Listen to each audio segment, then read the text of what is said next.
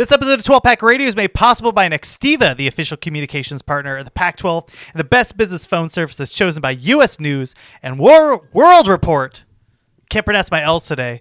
Nextiva helps companies all over the Pac 12 country stay connected using one easy to use app. Get Nextiva, get business phone service, call coverage, cloud, computing, resources, love, and hugs for the fraction of what you would pay for those services separately. Make great calls every day. Nextiva has been a great partner of 12 Pack Radio. Um, awesome service and a huge sponsor of Pac 12 football uh, and basketball moving forward.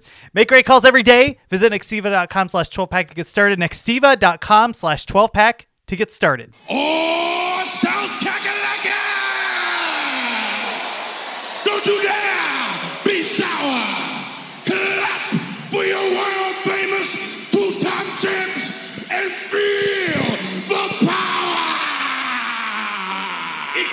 It's a new day, yes it is! For 12 Pack Radio.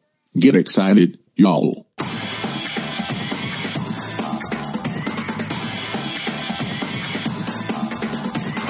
Welcome back, everyone, to 12 Pack Radio, your podcast source for Pac 12 football news, the home of the Beta Rank College Football Statistical Model. This is a sharp college football. This is Brian Conger. Thank you for joining us. And we continue to roll through the offseason thanks to our friends at Nextiva. And I am joined, as always, by Rob Barron from Sharp College Football.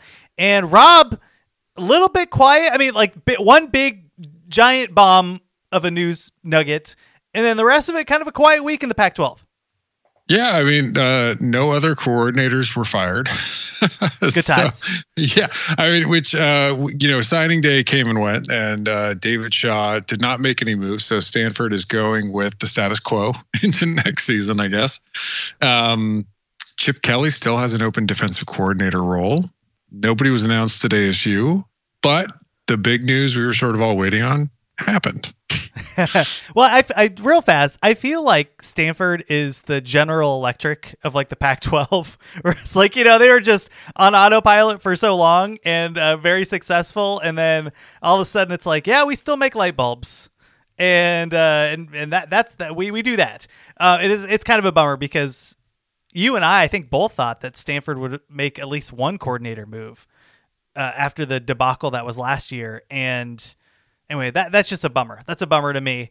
Um, I, I would really like to see Stanford make a leap. Maybe they do. You know, out of they make something out of nothing. They do have a good recruiting class coming in, but man, that was just of all the teams. That was by far the most depressing team to watch th- this past year, and I realized that there was some injury stuff going on. Right, we had to see. Uh, I forget. I, I put his name out of my memory because whenever he's a quarter quarterback, Jack West, uh, I think Yeah. is the guy's name. Um, I mean, Tanner McKee could be interesting next year. I think he'll be better, but it's just like the defense was the problem, and the offense was a problem. I don't know. I, I- we've kind we've kind of beat that horse to death, but I'll give you one more chance to strike hard and true. No, no. I mean, it's just. I mean, like, what does Lance Anderson have to do to get fired? Right. I mean, the defense has been bad for a long time at Stanford, and uh, you know they just they won't make a move. I mean, Shaw will not make a move. Um, yeah, and you know, I mean, like you know, Shaw, I think has alignment. You know, has had alignment from like the major power brokers at Stanford. So there's not. It's not like a situation where he's going to have pressure from major donors um, to you know make a move or anything like that. But uh, it's it is frustrating. I think in particular, as you pointed out, like because Stanford, you know, and people are going to point out to us like, oh, they've got another good, you know, they've got a good recruiting class coming in. Like they've had good recruiting classes. Yeah. like talent's not the problem, coaching is the problem um, at Stanford. So it is it's a, it is a bummer though because like I feel like we talked about for a long time that like USC was a little bit of a black hole for good players to go into right under um, Helton. The uh, you know where good play you know good recruiting classes would come in and you know mediocre results would come out, um, and it's a bummer because you know look there's some guys that Stanford gets that are are certainly national guys that they bring in that are not necessarily going to go you know perhaps to another Pac-12 school, but there's also certainly some talent like within the you know the larger Western footprint that they get that another Pac-12 school would have a shot to get and maybe do something more with. I mean, it's just it's a bummer to see Stanford continue to pull in top 20 recruiting classes and, and do nothing with them. I was listening to uh, what's the Stephen Godfrey podcast? I actually Oh, They're fine. Split zone duo. Yeah, I don't know. I I I, I can um I love the I actually I like I like that one, but I like I like the I like how more like fairly plugged in they are on like the coaching carousel booster type stuff. Oh yeah, that that could be interesting to me. Like cover three is my go-to now uh, nationally. I mean, of course, like the Pac-12 podcast and everything, but on a national front, I just like anyway. I was listening to the Split Zone duo, and they were basically talking about Stanford and how, uh, and this is kind of like why sometimes I just like I just don't listen to them that much. They were talking about like the offense not being not having talent. Like, what are you talking about? Like they they've signed like multiple. The, the problem on, on recruiting actually has been some of the defensive stuff. They haven't brought in those big bodies on the line. Um, they get some good linebackers. They get some good secondary play. Um, and and they have recruited on the line, just not at the level that you're you've been used to with Stanford. But the offense has been where all the four star like blue chip players are. And they haven't done crap. I was like, what are you talking about? Well, it it gets frustrating too because, like, I mean, they are some. They, they certainly. One of the things that that podcast in particular, I think, maybe beats to death, is the idea the the sort of Jimmy's and Joe's thing. But like Stanford's an excellent example about how much coaching and development really matters, right? Like, it looks like they don't have talent because they haven't developed these guys and they're not doing a good job coaching them, right? Um, you know, that's that that's significantly Stanford's problem. Yeah. Yeah, well, well, we I mean we've we've kind of hit on them the last couple weeks, but I think it was important to mention that they didn't they didn't make a move, they didn't make a hire, they are who they are, and uh, and we'll see how that works out for them. Uh, moving from there though to a team that just made a big splash. I mean uh, USC, Caleb Williams. Now we we had recorded a show, and then like two days later, uh, the Caleb Williams announcement happened, and I mean like this, we kind of assumed that this would be the case. And I think there's a couple ways to approach this, Rob. Um, you know, on my end, I think just highlighting the production that he was able to provide as a freshman at Oklahoma, 60, uh, about 64 and a half percentage completion rate, you know, 1900 yards, 21 touchdowns, four picks. Um, you know, as a true freshman, that's pretty darn good. He had 438 yards on the ground and six touchdowns there. Now, granted, almost all of those were probably against Texas, so you know, like you got maybe throw that one out. But uh, he also did that not starting the whole year. So I, I you know, th- this the whole idea would be, look, he was shaky in a couple games, so he, you know, he certainly um, was not perfect and there was a couple times that offense sputtered a little bit but as a true freshman with that type of productivity with that kind of like just arm talent and, and just the body that he has going to usc with a very good offensive coordinator who he's used to um, i mean even though he's the head coach but basically he's the offensive coordinator um, i think that's pretty exciting if you're usc and um, you know your your predictions on how far they're going to go with him. Uh, i'm just curious what you think about that. Yeah, I mean, I I think that people, I think that they're like unsurprisingly there there's some bad takes. I think in both directions. I think people are underselling the move. Um, the you know Williams coming over, and you know the the the one that they really bring up often with Williams is that USC, um, you know, doesn't did not have a great offensive line last season. Um, but the reason that Caleb Williams ended up starting for Oklahoma last year was because Oklahoma never had a line last season. you know, like um, Spencer Rattler lacked Caleb Williams' mobility. Um, and that was a real add on. You know, Caleb Williams' ability to scramble, his ability to run, take the ball, you know, added another dimension to that Oklahoma offense that defenses had to cover and open things up in a way that Rattler really, really wasn't able to do. So, uh, you know, I think you know, I think Riley went out and made a terrific hire for his offensive line coach. I fully expect USC's offensive line just to improve because of the coaching. But that said, like if you're going to tell me that you know USC can't put together a top 10 offense next season because of Caleb Williams isn't going to have time because of the offensive line, I encourage you to go look at what that Oklahoma offense looked like before and after he took over. Uh, so I do think like there's some Pac-12 fans that are I think a little too dismissive um, of where you view USC's offense could land. I think, however, there are some national folks that are jumping in with like, oh man, USC could be a playoff team, and like that's bananas because Caleb Williams doesn't play corner. and like USC's defense, I think, is a multi-year rebuild um, from where they finished out. I I think there's still some fair questions about Alex Grinch. Um, you know, is he going to be able to like? He had some really good years at Washington State. Um, the only really good year he had at Oklahoma was the pandemic year, and I don't trust that data a ton. Um, so like, I mean, the jury's a little bit still out on Grinch but I I do think that like this USC, even with as many you know transfers and bodies as they've brought in you know in the on the defensive side of the ball. I don't think that there's anybody that you look at and you think like oh that's a really big impact player. I mean i think they're they're they're generally you know they're looking for volume. Like they're they're sort of like a volume shooting here, shooter here hoping to get some hits out of the portal um, you know and and also hoping to find some guys currently on the roster enough to make it work. But you shouldn't expect this defense to be good enough to really i think you not only like compete for the playoff, but I mean, I don't know how you feel. I don't think that they're I don't think that they're going to catch Utah next year. Now, the year after, maybe like year year after bets are off, but I think Utah's ahead of them still next season.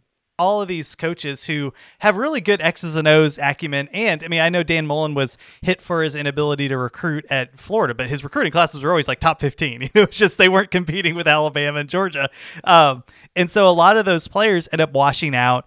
Um, a lot of the four star players that are left by that time, um, it, oftentimes there's a reason that they are still available, whether it's grades or just you know maturity problems, or you know, and I'm I would have been one of those players by the way, so I'm not throwing shade at anybody. It just kind of is the reality of uh, of you know dealing with 18 year olds, um, and so USC's move to the portal I think is smart. At the same time, Chip Patterson had mentioned something about like you know USC immediately contending to to win the entire conference, and I just don't think I don't even think they're going to win their their division. The, the Utah is very good, and Utah yeah. will continue to be very good. And the fact that they actually have an offense now, I mean, like I think we've all appreciated the fact that the defense is almost always going to be uh, like the the floor of their defense is always going to be like a B, um, and and it can bump up to A, and just seeing that the players that they're returning, the way that they're recruiting there, and bringing in linebackers to replace a couple of the guys that they, that have left that were awesome. Uh, but the but their linebackers are always awesome, and I just I mean, I think it's a good, I guess, segue into what Utah is as a program. We were going to do our post mortem on them, but uh, I mean, like my money will be on Utah winning the South and, and possibly winning the conference, just with all the turnover that we're seeing um, in the other programs. I know Dan Lanning is a great offensive coach. Um, he had very, very good talent to work with, so we'll see how he's able to do with not his players in his first year. And then you go down the north, and you're, I mean, you're kind of thinking, who's going to beat Utah next year? I mean, is there anybody that you would put money on right now, like on a neutral field to be to beat Utah in the North? No, no. You should. I mean, you, you know, like Oregon's going to be a, a bit, a pretty big TBD, right? Um, yeah. And you know, like I'm, I'm, I'm at the stage like Oregon's got to show me they can ever have a downfield passing game, you know. and I don't, but I don't think, you know, I mean, like with Dillingham and and seeing what they, you know, seeing what they've really got, it's going to be, you know, like I, I'm not sure that they're. I, I just like Utah's going to be set. Like they've got they've got their important players on offense coming back. They've got coordinator, you know, continuity, head coach continuity, and they've they've shown over time that they do really well replacing players for the most part on the defense. I do think that they've fallen off a little bit on the defensive line. Yeah, but I, I mean, overall, you really like where the Utes are and there's there's not any there's nothing with the Utes that you feel like oh man this is like a glaring question mark for their ability to win the conference. Um, you know, not like you certainly have with nearly everyone else. Yeah, they, the one thing is like they don't have a Star Lotulelei in the middle. Yeah. Um, and you know that is a problem, but so, so they like, don't generate the pass rush. I mean, they're they're they're okay still filling their gaps on the run game, but they don't generate the pass rush they used to. Sure. Yeah, yeah, no, which is a bummer. And like you know, I'm hoping over time that they just. I mean, it's not like they don't recruit big bodies. So I mean, even now, like right. they got a, I think it's Dallas uh Vakalei, I think is how you pronounce his name, but like you know, 305, 6'2 defensive line. I mean, like that, that those are littered on the roster. So they have bodies. It's just whether or not they can develop them, and they have a pretty good opportunity to do that. Uh, you know, Lander Barton was their prize recruit, number seven Yeah. linebacker in the country, a top 100 player. Uh, they also bring in uh, Mohamoud, I think it's Diabate, who came from Florida, who is like one of the best you know transfers in the portal uh, as rated by you know 24/7 Sports. I just I think I think when you take a look at what Utah has and you compare it to what what USC will what people will hope that it will be, I think like it's one in the hand versus two in the bush, right? But like Right. the one in the hand is extremely amazing, and the one in the bush we actually saw last year, not that great on defense. Uh, I think the offense will, will be able to put up points, but I just I, I think I think Utah is. I mean, like, what what would you put the odds of them? You know, if, if like you were Vegas and the sports book, you know, what what what would the odds be for Utah winning the the South versus USC winning the South? Oh man, I mean, like, well, here's the thing that might give you a little pause on that, right? Of like, if you're a sports book, right? I mean, I, I would probably put it at Utah like 65, 70% to win the South. USC is going to get most of the rest of that. UCLA TBD on the defensive coordinator hire, and that could change the odds for Utah if if you, uh, UCLA made a good hire. But the thing with USC is, is if the offense really did get going, their schedule's pretty good next season. Ah, I mean, yeah, there you go. I mean that's like the tough. Like that's the. I mean, the tough thing is, is it's you look at the schedule. It's tough to see any obvious losses. The thing with this USC team is, is like I don't think that they're going to be. I don't think they're going to be good enough to win on off nights. Um, you know, which is a, which is a key. I mean, that's one of the major thing that separates like great teams from just good teams or you know very good teams. Um, you know, but like they they miss Oregon and Washington again. Uh, you know, like they you know they're tough. You know, their toughest games. I mean, they like their middle of the season game is at Utah. You know, so that's that's the real tough one. Like it's it's hard to see this USC team unless Utah turned it over three times, going to Rice Eccles and winning. That's a tough one to see. Um, but after that, I mean, you know, like you know, they get Arizona, Cal, and Colorado, which they should blow through for the most part, and then they get UCLA and Notre Dame. You know, and and, and look, I mean, like you, you, you know, I, I think, I, I think right now, I would call USC versus UCLA a toss up. I think, I think people are underestimating. UCLA was pretty good offensively last season. Um, now their defense again was bad, but they have a chance with the defensive coordinator hire to make a good move here. Um, and you know, people's expectations of USC are for this like enormous like V-shaped bounce back. Um, but I think this year is going to be a little bit of a stepping stone too. You know, UCLA, you know, I think is is a little bit of a dark horse, depending on like fully depending on the DC hire. But um, yeah, I mean, like, I mean, that's the one thing is like if Utah were but like you in that case, like I still think Utah beats them, which means USC has to count on Utah dropping two games, and that's hard for me to see with the Utes. The one thing, like, you mentioned, you, you highlighted USC schedule. If we look at, at Utah's schedule, their away games Yeah. are just interesting at UCLA, Right. and it's not like the Rose Bowl is super, you know, uh, intimidating, but it is a travel game and it's tough. Like UCLA has played actually fairly well at home. They've been really Yeah. interesting there, and I know they're trying to beef up the atmosphere and all that stuff. But it, it is a road game at UCLA. That'll be tough. They have to go to the Palouse to play Washington State, a team that is I we we've both we just talked about them in our post mortem. We're pretty bullish about uh, about them. That should be a fascinating game. It's always difficult to, to go out to Washington State and, and win in Pullman, particularly with a good team. And then they go to Oregon too. They have to play at Autzen. So Yeah. it is yeah it, this is a, a tougher schedule. Uh, at least the road games are for utah and that that could give you a little bit of pause. But Yeah, let's uh, you know what? Let's get into what utah was able to do this past year and then take a little bit of a glimpse forward here including a really interesting game right at the beginning of the season for them. We talk about their schedule and let's do that right after this.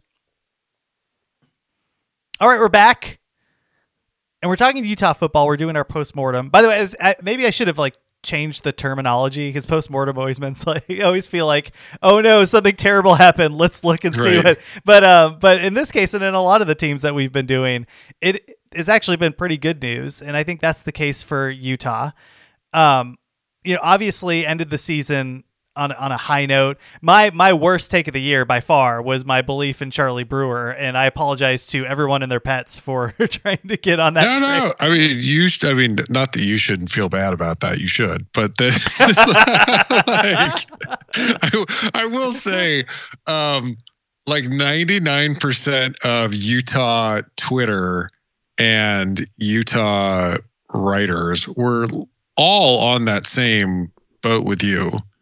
Um, and it was all like so don't feel bad like or don't feel too bad about that like because i i spent like the early part of like like this because you remember he had that like amazing spring game and i was like everyone stop slow down it's still charlie brewer like i got some hell from some utah fans for that Well, it's funny because I do think like the the thing that made everybody excited. It wasn't necessarily the fifteen of fifteen, although that you know everybody talks about that. But it was more that Whittingham was like over the moon about him, and and I think Yeah. Utah fans are right that that's not normally the case. He's usually pretty reserved as a coach, and he really tries. Uh, my impression of him, like just following Pac-12 football for like a decade, has been you know he keeps his cards fairly close to his chest. Um, if you have a if you're really good, he's going to go out of his way to say that you're really good. And that's kind of what got me. It wasn't necessarily the past performance, which is really important because there's four years of it, Brian Conger. Uh, but it was more uh, pretty, you know, being excited about Whittingham's interest in in that position. With all that said, once they made the the switch, I mean, you could really tell, and like you saw it in real time when they were playing San Diego State. You know, Cam Rising Yeah. goes in, that program all of a sudden you could watch it turn around. And it was actually fascinating to do that. Uh, really undercut by these stupid stupid i mean everybody talks about the the dumb rules in the nfl for overtime. Like moving to the two point play conversion like it's just such a dumb way to end a game. Um, and that ended up nipping Utah in the bud when they were playing San Diego State, which was a bummer. Um, they're going to see them again, but overall, like I mean, that that, w- that was the turning point for this program that really was able to go on a run. What, what did they? How did they finish out in beta rank with uh, with their rankings here up? I mean, the huge bummer is not just the two point thing. It's that like they started out with Brewer because like then they were they were and this doesn't happen as often, where like you know, and we talk about like when fans, whenever some fan comes back to me with like when I'm questioning, like say Wisconsin continuing to stick with like uh, Graham Mertz or something like that, and they're like, "You're not there in the practice. The coaches know what they're seeing," and I'm like, "How many times have we seen somebody make a midseason switch?" Yeah, yeah. right? Like this idea that like the coaches always have it figured out in practice and like they're always playing the guy that's going to give you the best chance to win in the games. I just don't buy. so, um, but it's a bummer for Utah because they ended up so good. It was such a different offense with Rising. I mean, I think that they, I think Utah is probably like a one loss regular season team if Rising plays all year. Um, and that's a bummer, right? Like, because the Utes took some unfortunate early losses. Yeah, that BYU game. I mean, Yeah. and BYU beat like straight up just beat Utah.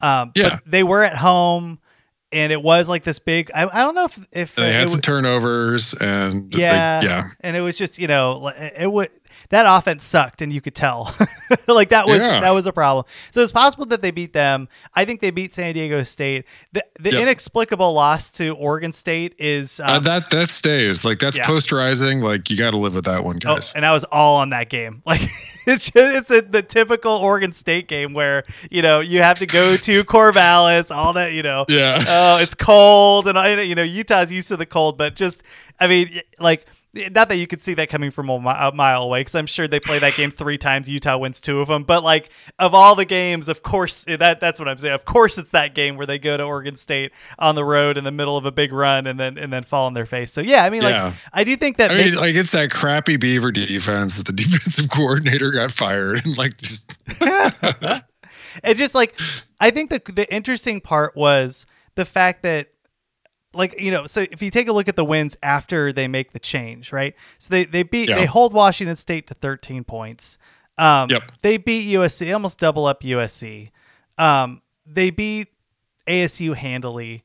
Uh, they they beat UCLA by 20 points. They beat Stanford by a gazillion points. That game was never close. I mean, like, and I'll even give them the the Arizona game because that's such a dumb, like, it was such a hangover. Who cares? Like, let's just get into Tucson and like get out. And like, I was on Yeah, Arizona, but and I- Arizona just never quits. I mean, that was one thing. I mean, like at least this season. I mean, that was one thing about Fish, right? Like, is like those guys. Arizona was just like all try hard, and that was a total game where like the try hard team could look like they were sneaking up on the team that was like, let's just do enough to get out of here. Oh yeah, like if they played that on a neutral field, like the next week, you know, after Yeah. you know, like Utah wins by forty points. It, it's just yeah, Yeah. it's just one of those things that you know it is what it is. But then they just beat the doors off of Oregon twice, and I think that was the interesting part, and that's what everybody focuses on. But they should. I mean, Utah came out and just showed that they were the better team, period. End of story. It's not close. And it was funny to see the spread on that because Vegas was like, I don't know about that last ass kicking. And I'm like, Are you sure? Because I watched it. I don't know. Like, Yeah. I know, I know it was, I know it was, uh, uh, you know, like the, the momentum started going, but like Utah just dominated that game. And then they, they did it like two weeks later. Beta had Utah again by more than Vegas, and I was like, we're just gonna go with it. Like, I, I'm pretty sure that, like, so yeah, some of that was bad luck, but some of that was just pure, like, you had it coming. and um, yeah, I mean, this this Utah team finished, um, and this is why I think. You know, when I, I think people are underestimating the Utes because the Utes did have some bad early season losses, but by the end of the year, they were playing really, really well. They finished at number five overall in beta rank, um, number six on offense, um, and number nine on defense. Now, what's interesting is how the, you know this offense really shook out. They were not that great. I mean, not great. They were okay at drive efficiency, number 29 there. Um, so I mean, they but they didn't have to be because they were at number nine in explosive drives. They put up a lot. I mean, this Utah offense put up a lot of big plays. Um, number five at negative drives, not a lot of three and outs, not a lot of not a lot of turnovers, doing smart things with the ball. Um, and what one of the, I mean, the real dimension I think that Rising adds two in addition to his decision making um, and they did also you know move some like their offensive line which we called out in the early you know preseason as being a bit of a weakness. Like they shuffled some guys around into some more natural positions and i think that helped. It also helped that rising made quicker decisions than brewer did and got the ball out. Um, but they're they were a much more i mean like that's why i think you know they're a really effective rushing team and they're bringing a lot of that back. So they're number four in effective rush number 39 in effective pass. And i think when you look at like the fact that they've got a returning qb they've got they're bringing back the running backs you know the offensive line should be solid again um, you know, and and really the most dangerous part of the offense in the passing game was was the tight ends, and and they bring those guys back. I mean, this Utah offense should be set. Like, I mean, I think you really have to look at this Utah offense and, and say they have a shot to finish in like the top five offensively in, in beta rank next season. Oh, it's amazing. Like the fact that they finished sixth in offense, like Utah, sixth I know. nationally, in like not in the conference, nationally, um, and are able to put up explosive plays. I mean, it, it is just fascinating. And like, and I mean, we didn't even mention right. You had the death of Ty Jordan the year before, right? You have Aaron Lowe, uh, who ended up, you know, being being killed by gunfire as well. Um, and just the team rallying around, and and think of that. Even before that, you had the the controversy with the defensive coordinator and like the text Yep. that he sent. I mean, just the fact that the team has just been cohesive. I mean, as far as we know, right? We're, we th- this is one time where I can't say we're not in the locker room, but like you can see it on the field. Like this team, uh, and also the Pac-12 did a really. I loved how UCLA. I think they put flowers on the numbers like before their game. There's just some really cool things that the conference did. Um, but the fact that they were able, you know, I think oftentimes the word adverse adversity is like overused. Like you know, some somebody. Somebody says something or like does a really just makes a really stupid decision and then they oh I'm, I'm, I'm gonna go overcoming adversity like this was adversity and the team Yeah. was able to plow through. Um, I do want to before we get into some of the stats here, Rob. I did want to just go back to the last game on the schedule with Ohio State because I'm curious what you think. I it's just tough for me to get a whole lot of like have a whole lot of excitement out of that that uh, Rose Bowl. I mean, it was awesome. Like if you're a Utah fan, oh my gosh, you made it to the Rose Bowl. That's awesome. But just, it's just a bummer because that game was just so herky jerky, and you had the running back playing corner, but you also had like Yeah. three wide receivers out from uh, like Ohio State. And Ohio State clearly in that first half was just like ah, like whatever, we're not in the playoff. And then they kind of wake up. I don't know. I just how much like on a scale of one to hundred, how much weight do you put into that game moving into the the next year? So just FYI, this year because of the the effect that COVID, like we got through an entire regular season of college football with really only that weird Cal Arizona game, right? and then Yeah. no, and and then and, and then that that USC Cal game that got um, moved. But for the most part, up until like up until really Omicron hit, like we didn't have really big effects on games. And like they did their best to hold the bowl season sort of together. Um, but I think in doing that, you know, in teams getting out there and fielding really incomplete rosters, it really affected the integrity of the data. like I don't, I, I, for, so for this season, with the exception of the playoff games, which the rosters were overwhelmingly intact and teams had a reason to show up. Um, I actually left the playoff data out or the bowl game out data out this year. Um, and I, there's very good reasons for that. The if you leave the bowl game data in, um, and I think he, I think Bill Connolly may have left it in at SP Plus. So if you go look at his final SP Plus ratings, you'll see this. Um, Kansas State fired their offensive coordinator this year.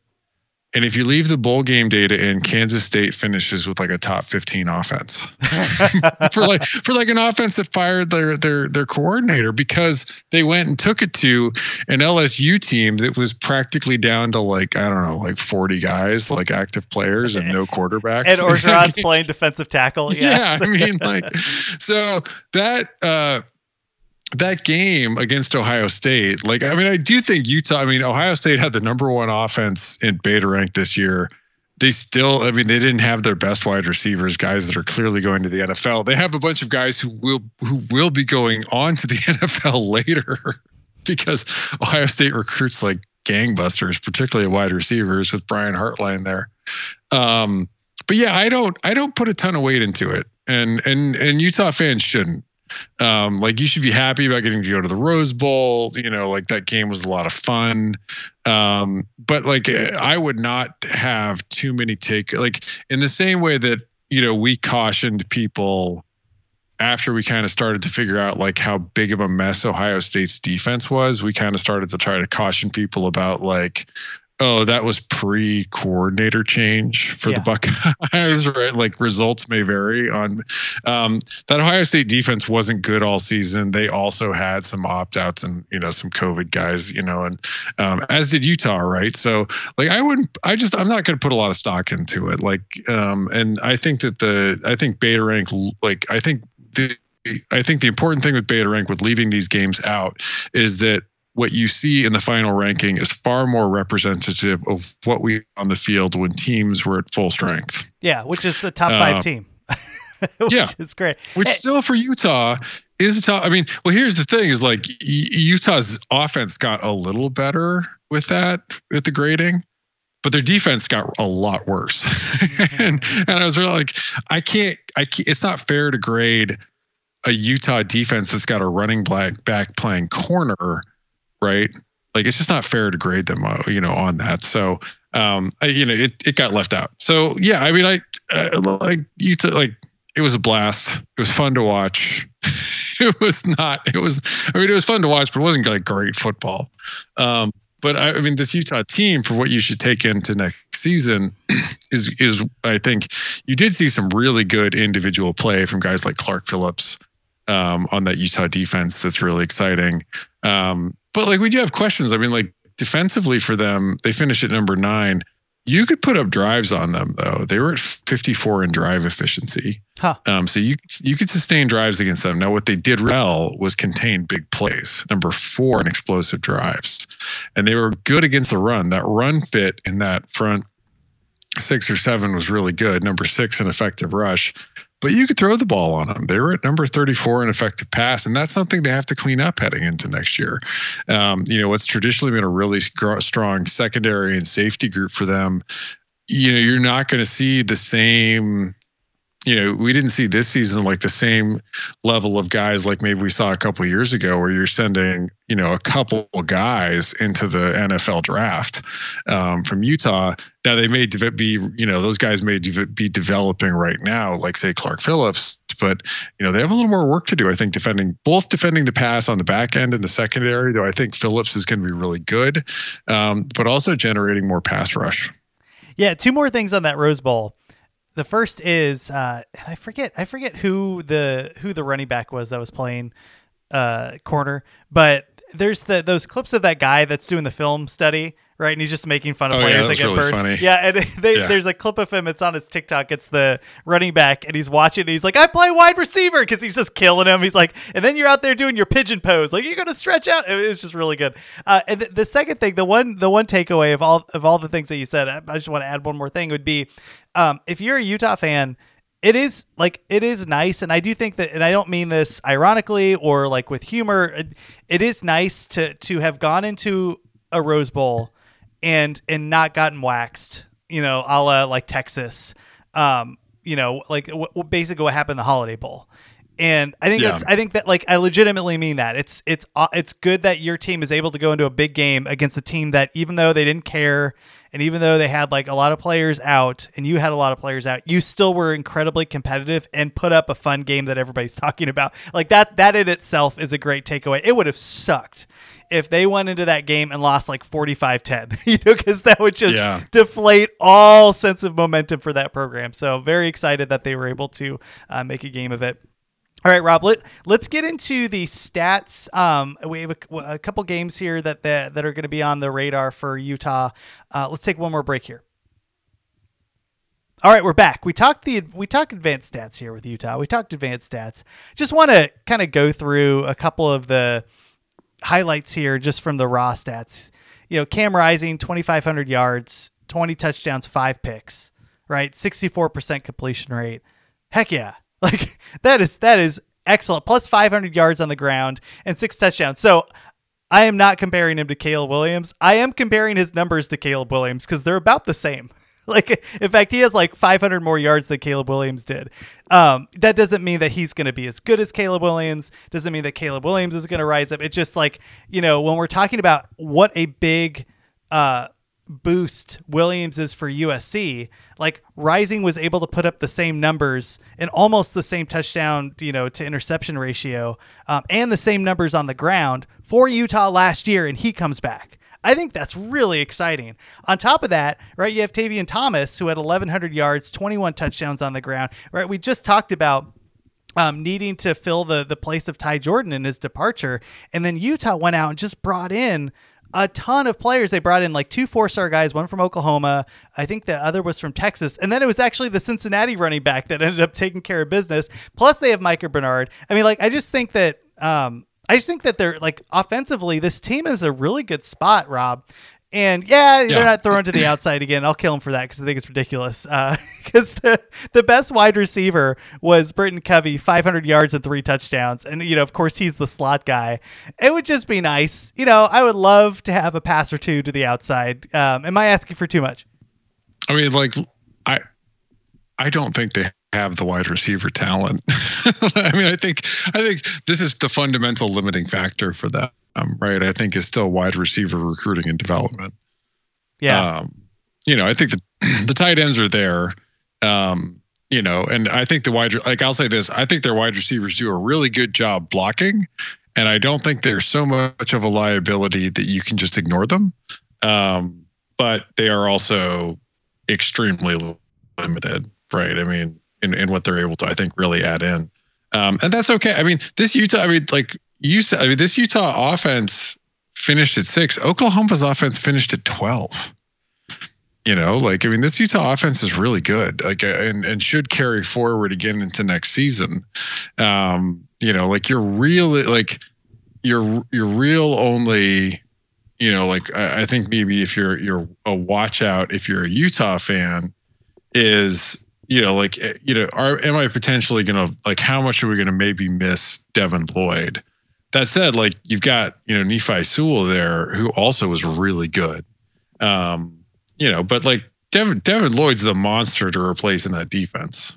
Yeah, they they have, and we we talked about this last week, but you know, like they they tend to be excellent at you know digging Yeah. into Oh, the, yeah. the bag of toys and then finding you know two right in the bottom of the sack and and that that doesn't even include the actual recruits that they have this time like oftentimes it's like oh the safety or you know oh this this guy that was a you know cast off from this school um it seems Yeah. like they've just even improved that the one thing and i don't want to go too much into this but because we touched on it last week Th- the recruiting though I know that at the linebacker Yeah. position they've done a good job. They have an interesting quarterback they've brought in that's a blue chip player, but and I know they want to lean on talent and development, but just that leap that you would anticipate from a team that just made it to the Rose Bowl and has been incredibly competitive in the last couple of years and getting to the Rose Bowl.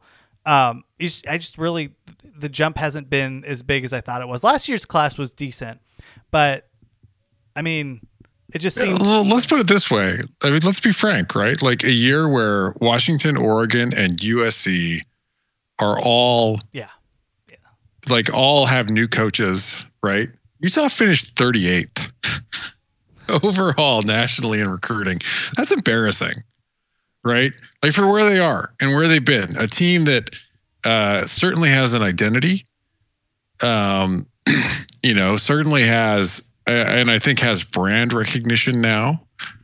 Uh, you know, as as uh, as a you know as a as a really good team and program and a team that you know sends guys to the NFL.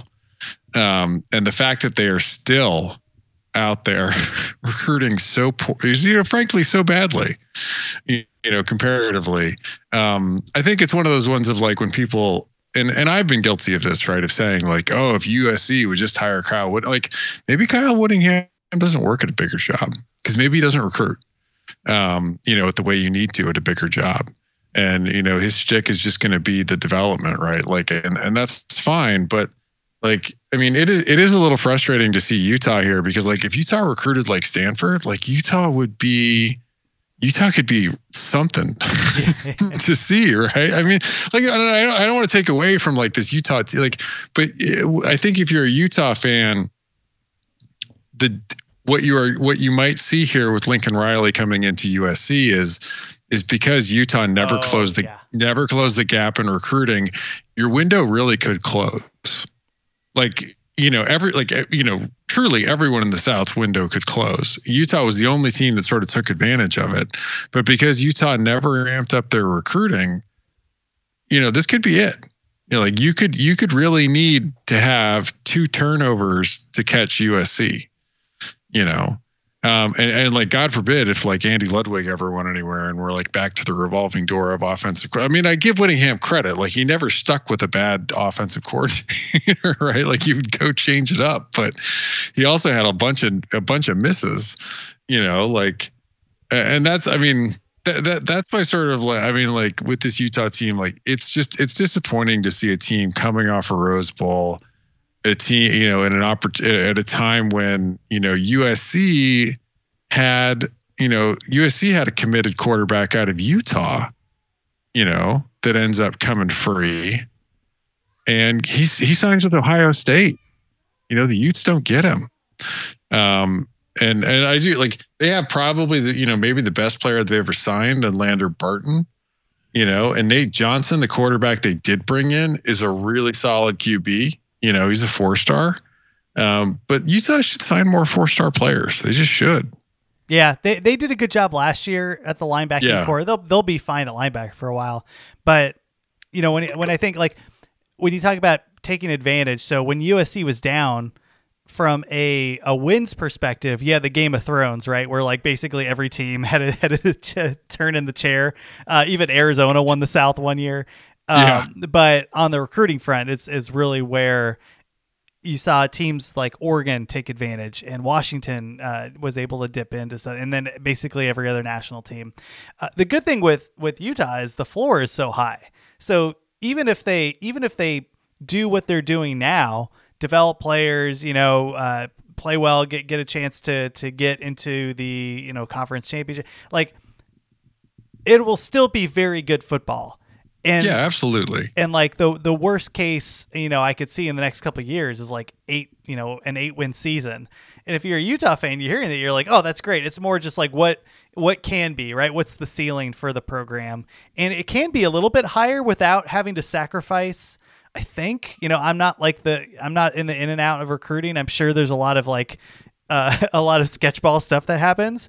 But with NIL now, I do think that there is a world where Utah um, maybe turns it up to five rather than 11, you know, and is just able to bring in players that they can develop that also already have the physical capabilities and can play right away. And you know, I'm just I'm just interested to see what that program would look like if they ever get there. Um, I don't think I mean they're not going to be there this coming year. They will still be like a top 10, top 15 team, which is awesome. Um, Right. but in the in the coming years, right? Like maybe they're still top 15, but they're just constantly looking at three or four programs or two or three programs in the conference that are just always going to be better than them on paper by a lot.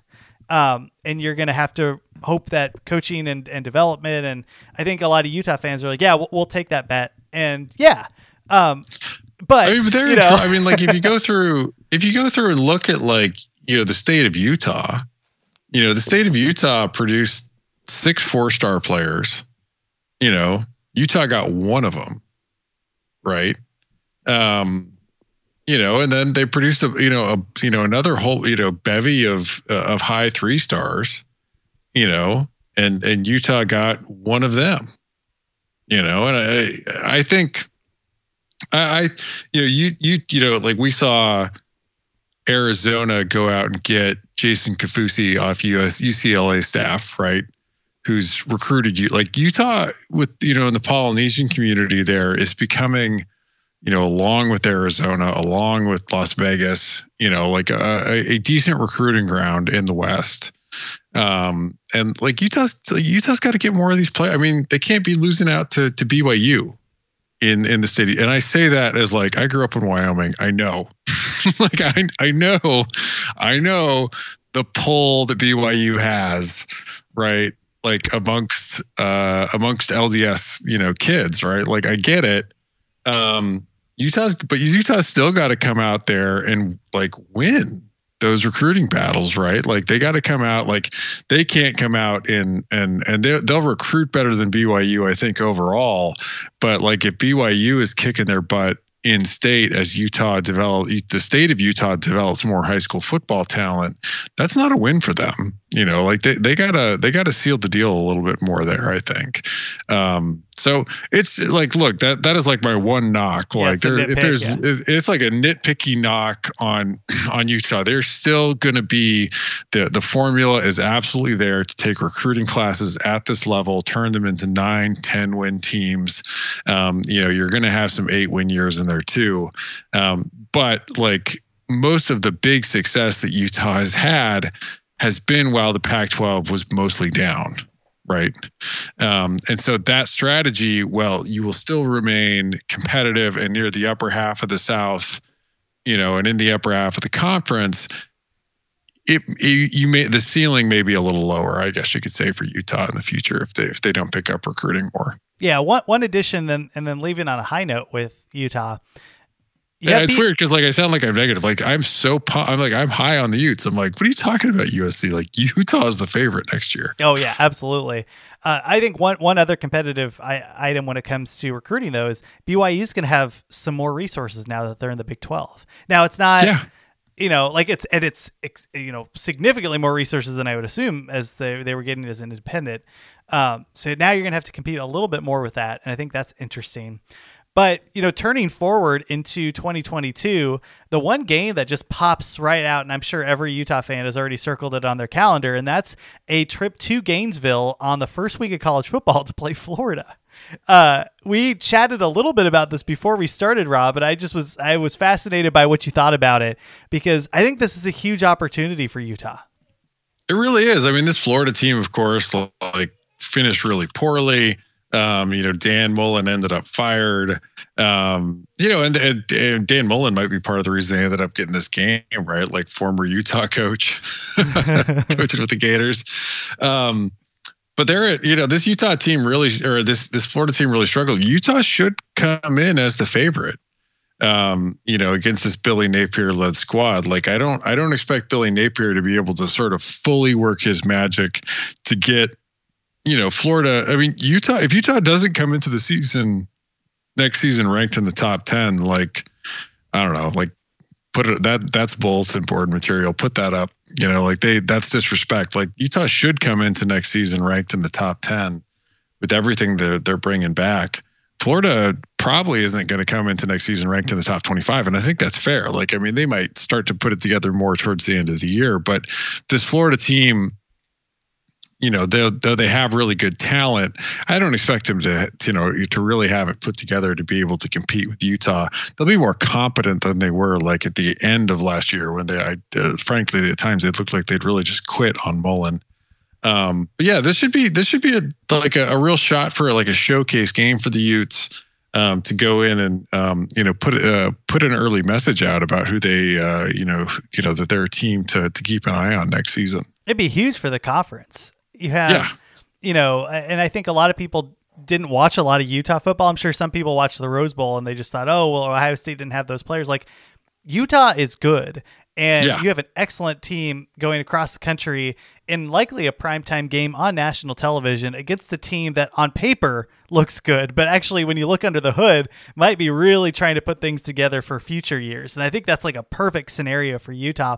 The one thing to mention though, Rob, is if this is an afternoon game, and if you are a Utah Ute, like that, it could be a miserable, hydrate. yeah, hydrate. And like every single one of those players on the field, but there have seven Gatorade bottles by them. And like in those, you know, those giant fans that they blow, you're just like, yeah. oh, I wish I had one of those in my house. Like that would be the one instance where if Utah loses, that the heat will absolutely be a factor. So just beware. The cramps. Beware. Yeah. I mean, like, like we went to that god awful game where Arizona got mauled. Um, it was terrible. Houston, and it was like an 11 a.m. kickoff in Houston, like of like that same time, like first week of September. Um, yeah, like the humidity is will dehydrate. I mean, you will sweat. No one wear jeans. Like, don't like dress dress for the weather. Wear as little as possible. well, well, I, I think that the, the problem though too is like when we went to that game, we saw Arizona. I mean, it, it 100% impacted how oh, yeah. well that team came out. And yeah. you know, like it's and it's backwards for Utah. You know, like usually teams go to Utah and it's cold and teams aren't used to it being cold and it's at altitude. It's the exact opposite. I really do think that that will play a factor in that game. I I mean, like if Utah comes out sluggish in the in the in that first half, it will be because the heat. It will be that bad and the team yeah. just isn't used to that. Now, like you know, you do play at Arizona and Arizona State, but that like the dry heat, that's real. That there is a difference between Gainesville and Tucson or or Phoenix. Well, like the Pac-12 has a rule that you can't play. You know, they, that Arizona and Arizona State can't kick off before 7 p.m. local time because people will die. September. Yeah, because I mean it's like that's inhuman. I mean, like I was at that Iowa game, you know, like a decade or so ago when Arizona beat Iowa, um, and it was 102 at kickoff at seven at 7 p.m. Right? Like I mean, it's still hot, um, but it's I mean, like you said, like it's a dry heat um, you know, this you like the humidity here, if this is like a 3:30 or a noon kickoff or something like that, it's going to be brutal. I mean, the heat and humidity combo. So, like, I'm I'm excited. This should be a lot of fun for Utah to to get to go to this game. Um, but if you're going to the game, like do plan ahead and uh, bring lots of fluids and yeah. all that. and Utah travels well, so like I, I, would expect people to want to go to this game. Yeah, yeah, it'll, it'll, be real fun to, to watch that game. I'm looking forward to it. I think Utah wins. Um, I think this is a perfect spot for them, weather uh, not included in that prediction. Uh, Rob, anything else that we should cover before we sign off? No, I mean like like we talked about like I mean and uh, Utah is uh, Utah projects to be really good. I'm actually uh, I use Bill Connolly's returning production numbers. He should have those out tomorrow. Um, I'm aiming to have Beta Rank projections up on Thursday. Oh, and that so next season. so quick question on that. I'm not sure if Connolly has mentioned this yet, but returning production. Oh, that's returning production, not new production. I'm just curious how all these transfers fit into any preseason ranks. Like, do So the way he does it, um, which I end up incorporating because I use his numbers, is he just incorporates the um, the totals that the transfers are bringing in, and then into both the numerator, numerator and denominator. So like, you know, it just changed. It, it ends up changing like what the team total would have been for the prior year. Um, because now you have this player coming in that has this much production. So Huh. it is incorporated. Um, it's, I mean, it's, it's, it is imperfect, right? Like, you know, we'd be better off if we had, you know, like really good evaluations where we could incorporate them in recruiting too. I'm not sure we're there yet. Um, I mean, but some of that too is like tr- some of these transfers that are coming in. Uh, some of them haven't played a lot, so there's no like tape to evaluate them on what they look like in college, right? Like you're sort of making an assumption on where their level is based on where their offers might be coming in from and who they sign with. Huh. Yeah, that's it's fascinating to see. Well, we'll keep an eye on that. And again, you know, like the the preseason beta rank and and you know any any projection model in the beginning is more just a starting point to talk through. In you know, as the season goes along, you can bounce all those. Well, it should points. it should do a lot better than this past year's one because that was off of like the 2020 data and that was bad. Oh, yeah. um oh no and it's really frustrating because like uh like overall on the year like beta rank finished behind some models that it normally does better than but it was all because in like the first six weeks um the projection model from last season with that 2020 data and it really took some lumps compared to some other models and then on the back half of the season i mostly just kicked everyone's ass uh, and I say that unabashedly because there are some people whose models that they char- they have the they have the temerity to charge people for for their results. Um, and I did better against the spread than they did. biggity bow, biggity bow. Uh, yeah, Uh, so should we finally get to USC? I mean, we the problem is we've been talking about USC the last three weeks. Is there any other team that we can? I mean we can't do ASU. Yeah, do I mean I, it's hard to schedule UCLA. I I mean like you want to assume they're going to have a DC, but without somebody, you know, actually lined in. We could do we could- have we done Stanford? yeah, yeah, we did We Stanford. did. We haven't done Oregon. Let's do Oregon. Yeah, they're set. Yeah, I'm curious to. It was to- funny, like Hippolyte was doing like a review of Oh, Tosh Lupoi's defense. Toss the and I'm thinking like, there's no way Lanning's letting him play call plays. Yeah, yeah, I was. Uh, I saw that too, and I thought I, I feel like he's more because he kind of they slapped his hand real fast. Um, Yeah, I'm I'm treating this as if I don't even think Lupoi finished out that season as play caller. Um, I'm almost positive he didn't. Uh, and I'm fully treating this as like Lanning's your your defensive play caller. yeah.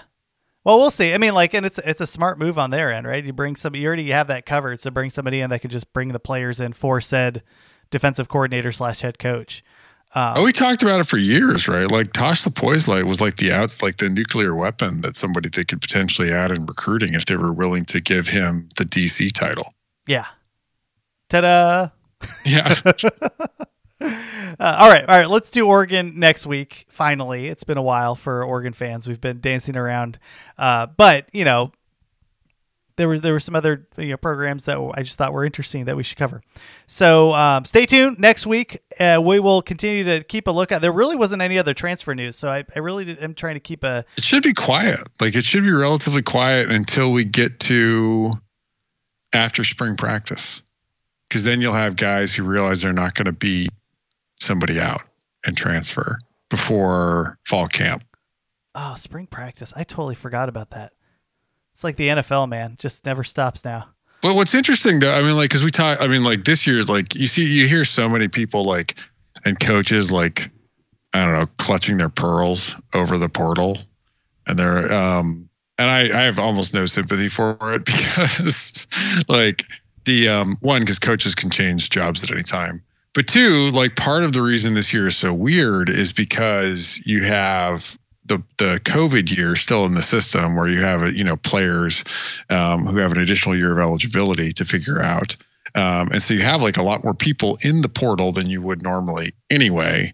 Um, but like I, I I wonder like how many roster spots some of these teams like that's something I wish somebody put together across the conference. Maybe I should just try to email like the guys that cover the teams and see how many roster spots they have. Like, because I know like Arizona has one roster spot. I don't know how many USC has left, um, but there's not like a ton of roster spots left. I would imagine across the conference too, um, because teams are also having to figure out how they're going to get to their roster numbers to get down to the 85 scholarships again. Oh yeah, I always think like when people complain about the transfer portal, oh, it's too much to keep track of. Well, take less money and pay somebody to do it. Like be an adult.